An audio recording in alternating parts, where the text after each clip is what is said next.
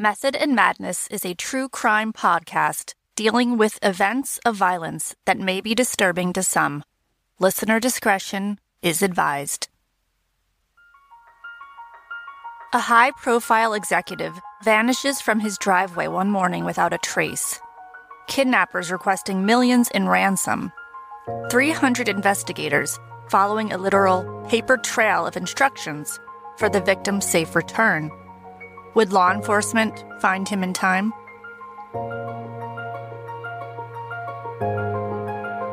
This is Method and Madness, Episode 6 The Kidnapping of Sidney Reso. I'm your host, Dawn Gandhi.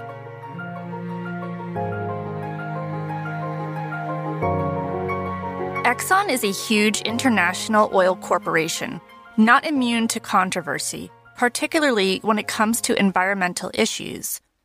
When an Exxon executive disappeared in the 90s, was it possible that it was at the hands of an environmental extremist group? Or was there another motive? Let's dive in. It was April 29th, 1992, the first day of what would become one of the largest national kidnapping investigations in U.S. history. Today's case takes us to New Jersey and the kidnapping of the CEO of a subsidiary of Exxon. Sidney J. Reso was born in New Orleans in 1935, a petroleum engineering graduate from Louisiana State University. Reso went on to work for Exxon in 1957. Working his way up the ranks, he began serving as vice president of Exxon Gas in Dallas in 1978. By 1980, he was the VP of production and in 1985 became executive vice president before finally becoming CEO of Exxon International. Sidney was married, a father of five, and lived in a beautiful ranch style home in an upscale area of Morris Township, New Jersey, in Morris County, approximately 35 miles from New York City. On a clear, sunny morning in April 1992, Sidney Reso, age 57, ate breakfast with his wife of 37 years, Patricia. It was a typical workday morning for Sidney, and just before 7:30 a.m. that Wednesday, he said goodbye to his wife and made his way out to the garage, got in his car, and set out to drive the 10-minute commute to his Exxon office in Florham Park, New Jersey. His house was located on a street where the homes were set far back from the road, barely peeking out from behind the oak, pine, and maple trees that towered above the manicured lawns. Sidney drove down the 200 foot long driveway, where each day he would stop the car near the street, reach his arm out, and pick up his daily newspaper before driving off to work. That morning, however, he never made it to the office.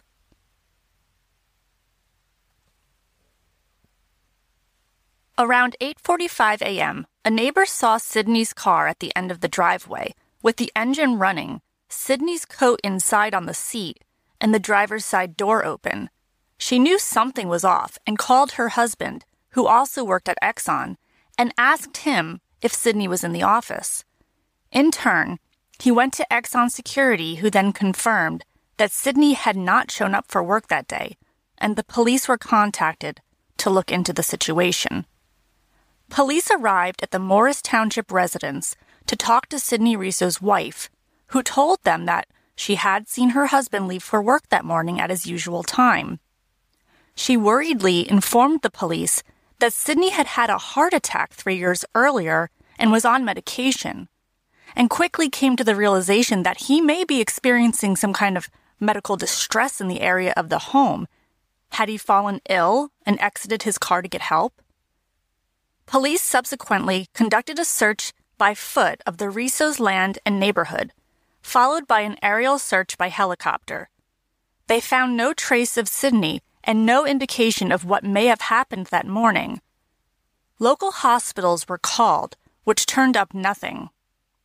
Neighbors were interviewed, but nobody had seen Sidney that morning, and police had very little to go off of.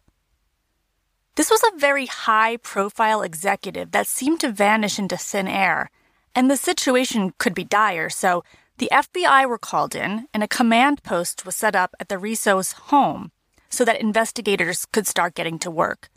They didn't want to rule out any possible scenarios and considered that Sidney may have taken off on his own to start a new life, maybe escaping the stressful demands of his job or a tense situation at home.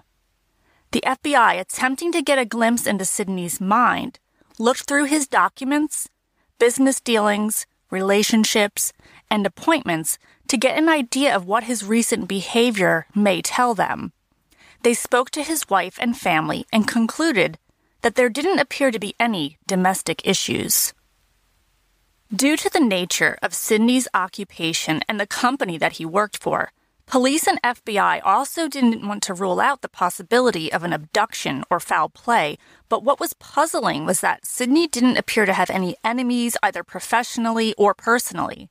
After an extensive search of the area, the April sun set that day, law enforcement were baffled, a family sick with worry, and no traces of Sidney Reso were found. The next day, April 30th, Exxon officials in Florham Park received a phone call from a woman who claimed to be the kidnapper of Sidney Reso.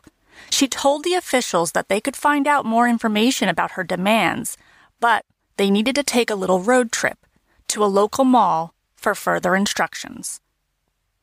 The Exxon officials were already working with law enforcement, so FBI agents drove to the mall in Livingston, New Jersey, about 11 miles from Sidney's home. There, taped to a parking lot lamppost, they found an envelope. Inside it was Sidney's corporate credit card, providing proof that the kidnapper was indeed who they said they were, and that they did have Sidney.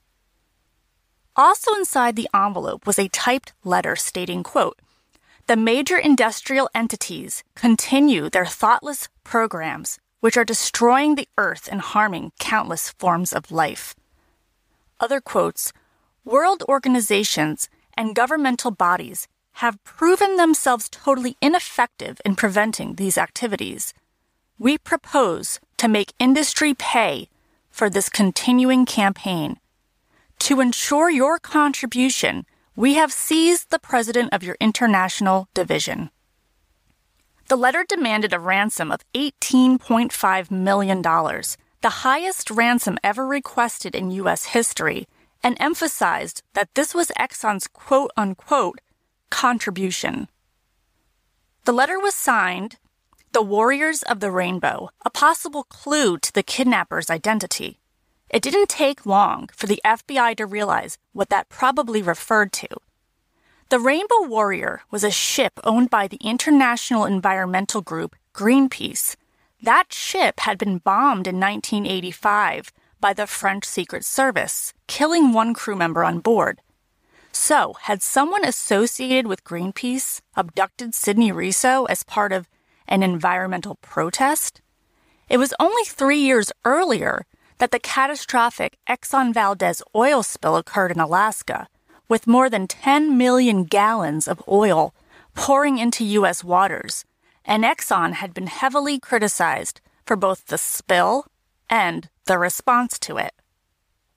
Instructions in the letter were laid out in numbered bullet points and ordered Exxon officials to buy a cell phone so they could accept calls from the kidnappers and arrange for payment.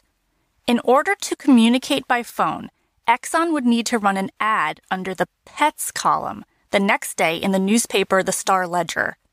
In that ad, they were to mention rare birds and reference the new cell phone number to instruct the kidnapper how to get in contact.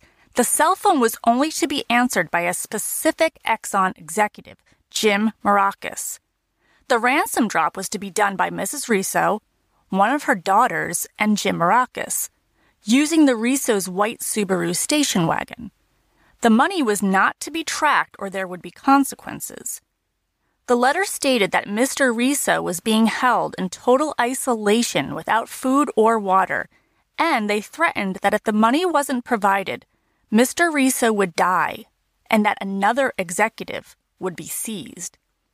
The kidnappers made assurances that once released, Mr. Reso would say that he had been well treated, despite having said earlier in the letter that he was without food or water.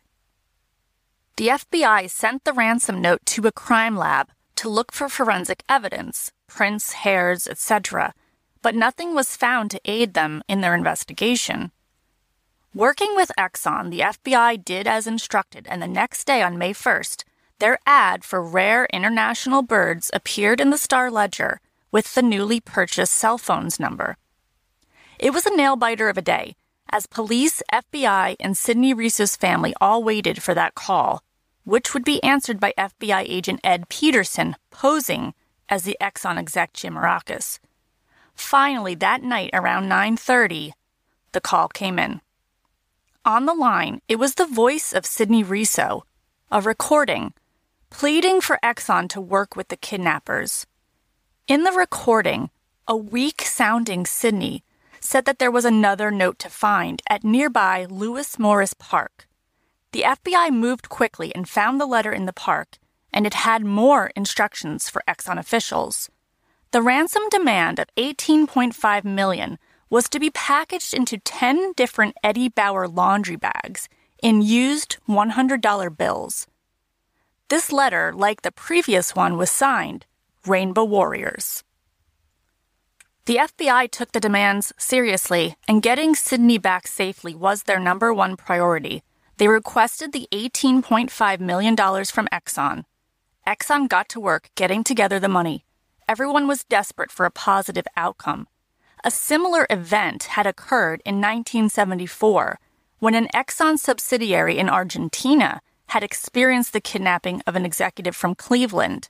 37 year old Victor Samuelson was abducted and released after three months when Exxon paid a ransom of $14.2 million. He was reunited with his family upon release. Meanwhile, the FBI waited for instructions to make the ransom drop, and Sidney's wife Patricia made a plea on TV for her husband's safe return. She said that if her husband was in fact being held by an environmental group, that they should be aware that Sidney was very concerned for the environment. Soon the money was ready, divided up into used $100 bills as requested, and all everyone could do was wait. Two days went by and no calls came in on the designated cell phone.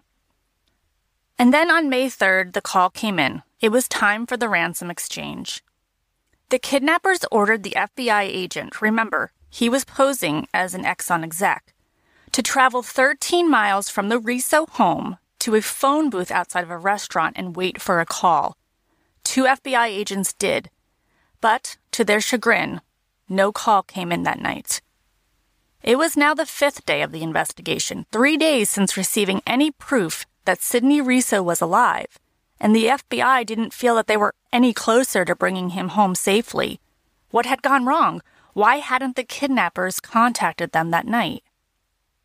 Days went by with zero contact, and on May 7th, Morris County prosecutor Michael Murphy publicly requested proof that Sidney Reso was still alive a photo with him holding today's newspaper or a call from him, anything, but nothing came. By now, Greenpeace had denied any involvement in the kidnapping, and on Tuesday, May 12th, another note was received, this time by the corporate office of Exxon in Irving, Texas. This letter was a little different. While it demanded the ransom, it also displayed anger by the kidnappers, not regarding environmental issues, but toward the FBI and their interference in the ransom requests. It referred to the previous, quote, botched delivery, an insight into what may have happened outside of that restaurant when no call came in. It seemed that the communication from the kidnappers during that instance, well, they hadn't been clear, and an opportunity to listen to another recording from Sidney was missed. Anyway, today's letter was signed Members of the Conspiracy, referred to the kidnappers' former Beirut hostages, claimed that Sidney had been moved out of the country, and gave instructions that more communication would occur soon. The FBI were becoming skeptical that the kidnappers were in any way affiliated with an environmental group, as all of the communication as of late were more focused on money than on concerns for environmental issues. It was now day 13, and the FBI had plenty of time to trace the calls that were coming in from the kidnappers. Turned out, all of the calls that had come into the designated cell phone were all placed from payphones in the area of the Reso's home, all in New Jersey. This fact, combined with where all of the letters had been located, led law enforcement to believe that this was no international group. The mall, the local park, a restaurant, it seemed that whoever the kidnapper or kidnappers were, that they were local.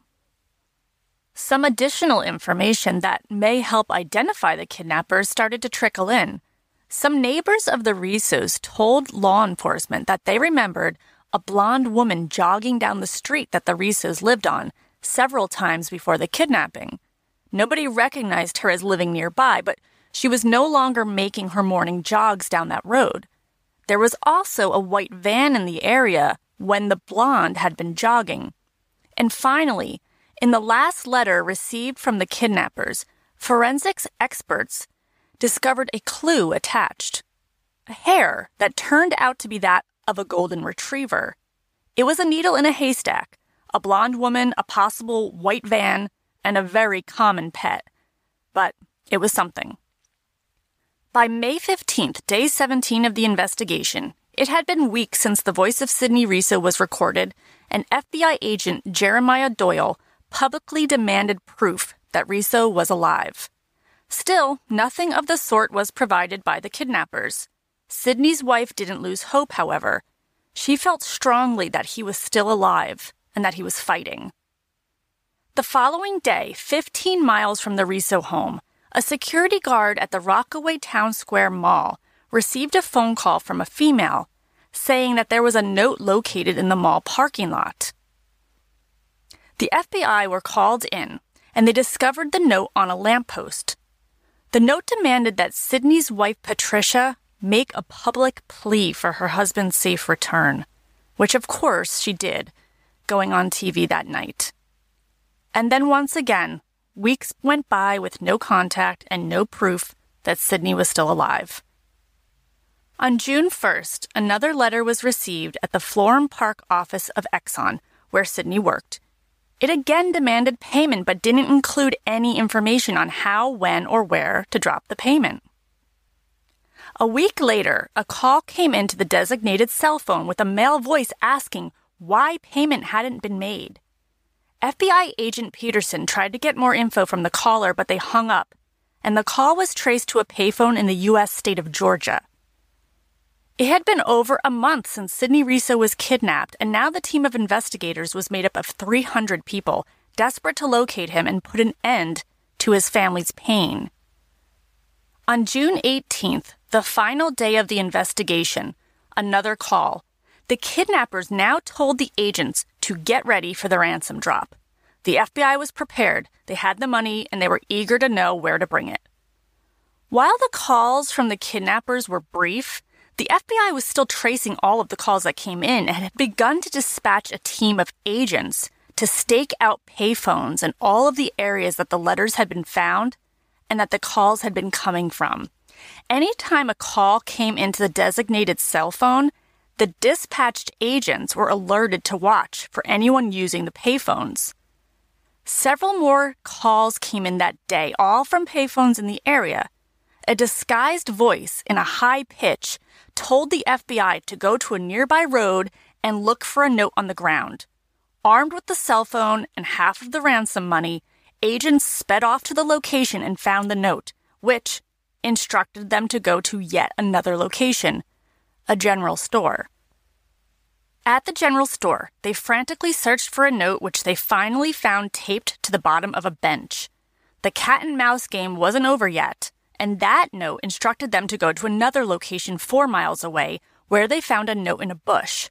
This one directed the agents to a payphone down the road and said they needed to be there to receive a call at 10 o'clock p.m. Now there was a major problem. In this wild goose hunt, locating the notes hadn't been simple and it was already 10:15 p.m. This was the first the agents were made aware that they were on a timer so once again, they rushed off to the next location to a payphone near a train station, It was now 10:30 p.m., 30 minutes after they were supposed to have been there. The payphone at the final location rang, and the agents learned that they were supposed to have boarded a train a little after 10, and now it was too late. Frustrated and worried that they missed their opportunity to save Sidney Reso, moments later agents got a break. They were contacted by the surveillance team watching the local payphones. One of the dispatched agents noticed that at the same time the call was coming into the agents at the train station, that a man wearing latex gloves was making a call from a payphone at a Chester shopping center about 12 miles from the Reso home. The man removed his gloves when he finished the call and got into a red Oldsmobile Cutlass Ciera where a passenger was waiting for him. It was now 10:40 p.m. The license plate number was jotted down by the surveillance agent and police traced it to a rental agency in Hackettstown, New Jersey. 36 minutes later, at 11:16 p.m., a blonde woman was seen by the dispatch surveillance team making a call from a payphone at Somerset Hills Elk Club in Gladstone. This had been a popular payphone for the kidnappers as they had made a total of 4 calls from this location. The team observed the woman hanging up the phone that night and getting into a white Mercedes. By this time, the FBI had gotten in touch with the owner of the rental agency and agents met with her at the rental office in Hackettstown. They found out that the red Oldsmobile had been rented by a man named Arthur Seale. FBI agents were still there discussing their next move when a car pulled into the lot of the rental agency. It was the red Oldsmobile, driven by a man that matched the description of the person making the phone call in the latex gloves.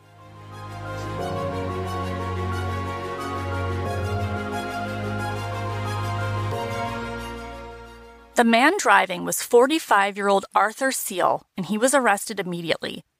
Arthur told the agents that he was just returning a car and waiting for his wife. While in handcuffs, his blonde wife Irene, also age 45, pulled into the lot in a white Mercedes. She too was arrested. The white Mercedes was searched, and inside, agents found plenty of evidence, including four Eddie Bauer laundry bags, rubber gloves, three bullet shells, and a directory of home addresses for Exxon's top executives. Arthur and Irene Seale, a couple living in Lebanon Township, New Jersey, parents to two children, owners of a golden retriever, were being questioned, but they were not cooperating. They publicly expressed their love for each other, but refused to tell law enforcement anything regarding Sidney Reso or his whereabouts. Four days after the arrest, Irene Seale turned on her husband and agreed to cooperate with the police, probably by the advice of her lawyer. They were finally going to get the whole story and hopefully find Sidney Reso. Irene Seale told investigators that she and her husband had planned to kidnap an Exxon executive four months before they took Sidney from his home. Arthur Seale had worked security for Exxon in the mid 80s and knew of many of the executives there. They planned the abduction by having Irene jog past several different homes of the executives until they made their decision that Sidney Reso was their target. They had discovered that he had a pretty consistent routine. Every weekday, Sidney would drive down his driveway at the same time and stop to get his newspaper. The newspaper became the key to executing their plan. On April 29th, Irene and Arthur Seale arrived outside of the Reso home in a white van, which they parked on the street just a bit down from Sidney's driveway. Arthur got into the passenger seat, and Irene jogged down the road and kicked Sidney's newspaper so that it was just far enough for him to have to stop his car and get out in order to retrieve it. The Seales waited for Sidney to come down the driveway, and just like they planned, he stopped his car and got out to get the newspaper. Arthur Seale, wearing a ski mask, grabbed Sidney and Irene pulled the van up. Arthur pushed Sidney toward the van and he cooperated. Once the van door was opened, though, Sidney saw a large, coffin like box in the back and began to resist. Arthur Seale and Sidney Reso struggled, and Arthur, armed with a gun, shot him in the arm. He then taped his eyes shut with duct tape and bound him by the arms and legs and gagged him. Sidney was placed inside the homemade pine box, bleeding from the wound on his arm, and the Seales drove off, but they made a critical mistake. They had forgotten to leave the ransom note. The Seales drove the van 28 miles to Washington, New Jersey to a self storage unit that they had rented. They loaded Sidney Reso in the pine box into a metal storage locker. They did little to provide any medical care to his gunshot wound, other than a little antiseptic and Tylenol. They planned to keep Sidney alive in the storage locker while they demanded the ransom. For the next three days, the Seales gave Sidney a little bit of water and fed him oranges, but nothing else. There were breathing holes in the pine box where he lay bound, but the inside of the storage locker reached a temperature of about 100 degrees during the day. On day five, the Seales arrived at the storage unit and opened the pine box to find Sidney Reso dead, lying in his own waste. They disposed of his body in a shallow grave in a remote area and continued on with their ransom plan as if he were still alive. Irene Seale told the investigators that the death of Sidney Reso bothered her, and she wanted his family to be able to give him a proper burial. The police allowed her to lead them to Reso's body, which the Seales had left in the Pine Barrens area of southern New Jersey. Sidney Reso, a man with medical issues due to a heart attack, who was without his medication, had died alone and terrified inside a box of heat exhaustion. His autopsy indicated that he had injuries to his wrists due to the way that he was bound, and that four of his teeth had been knocked out as they were in his stomach. Irene Seale tried to claim that he had died of natural causes. The Seales were motivated not by their love of the environment, they were no international terrorists, just a suburban couple greedy for money. They were in approximately $750,000 of debt, unemployed, and were living with Arthur's parents in New Jersey and were chasing a luxurious lifestyle that they couldn't afford. Arthur Seale, a former police officer, left his employment at Exxon in 1987 and moved his family to Vail, Colorado, and then to Hilton Head, South Carolina. Trying to keep up with the Joneses, they got heavily in debt and saw kidnapping for ransom as their way to live the life they wanted. Their home in Lebanon Township was searched after their arrest, and according to Michael Chertoff, United States Attorney, items that were found included guns, lists of banks in Switzerland, passports, and a book about money laundering. Irene Seale was convicted of kidnapping, extortion, conspiracy, and improper use of the mail system related to the ransom letters. She was sentenced to 20 years in prison. Her sentence was light due to her cooperation with police and her testimony against her husband. Judge Stanton told her at the sentencing that she, quote, got away with murder. Arthur Seale was convicted of mail fraud, kidnapping, extortion, weapons possession, and felony murder. He was sentenced to 95 years in prison. There are a few different motives behind kidnappings, including money for ransom, coercion to give the kidnappers their desired result, may it be the opening of a bank vault or taking over an armored car, as well as politically motivated kidnappings. When it comes to the history of kidnapping for ransom, the end results have varied, both in the quote unquote success of the kidnappers in getting what they set out for, as well as the varying success in finding the victim alive and well. There was John Paul Getty III, the 16 year old grandson of an oil tycoon who was kidnapped in 1973. A ransom was demanded, but his grandfather did not pay until Getty's ear was mailed to a newspaper by the kidnappers. Getty was eventually returned home, and several suspects were later arrested. This story was later depicted in the 2017 film All the Money in the World. And of course, there was the abduction of the Lindbergh baby, one of the most famous cases in international history, and which had similar parallels to the Sidney Reso kidnapping in terms of ransom notes. It's possible the Seales studied this case for ideas on how to carry out their plan.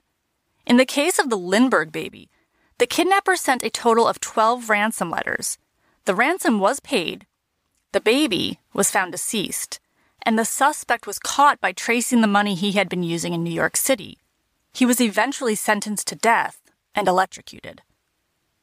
With the confession and testimony of Irene Seale and the evidence in the case, the desperation for the money and the poor planning made it nearly impossible for a positive outcome for the victim or a quote unquote successful outcome for the kidnappers. Seemingly, you could say that the Seale's plan was to release Sidney Reso upon receipt of the ransom. Duct taping his eyes shut could indicate that they were avoiding his being able to identify them or to know where his location was.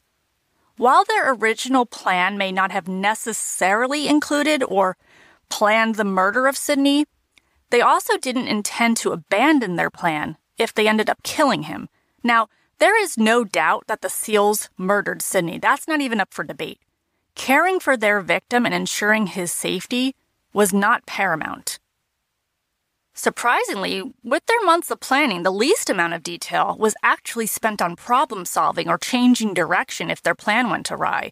The time period after Sidney died to the day that the Seales attempted to secure the ransom seemed disorganized. Phone calls that never came as planned, timetables that they seemed to forget to call attention to, repeated calls from the same payphone, calls and letters from within a certain radius of the victim's home, had they not planned for the potential murder of Sidney Reso? Was their original plan to secure the ransom much earlier?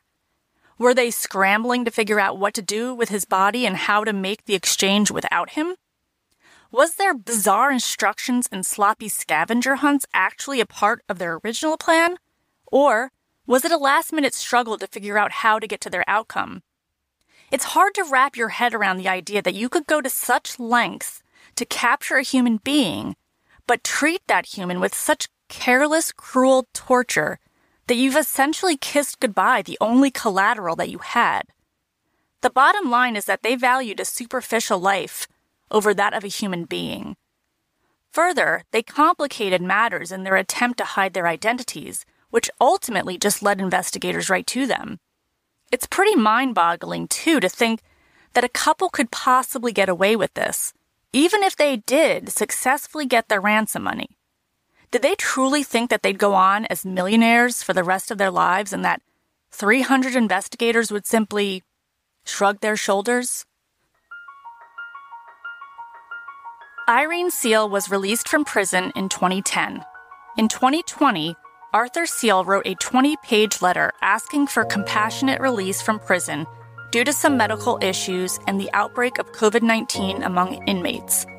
Release was denied. Sidney Reso was laid to rest at Metairie Cemetery in New Orleans. His wife Patricia eventually remarried and passed away in 2011.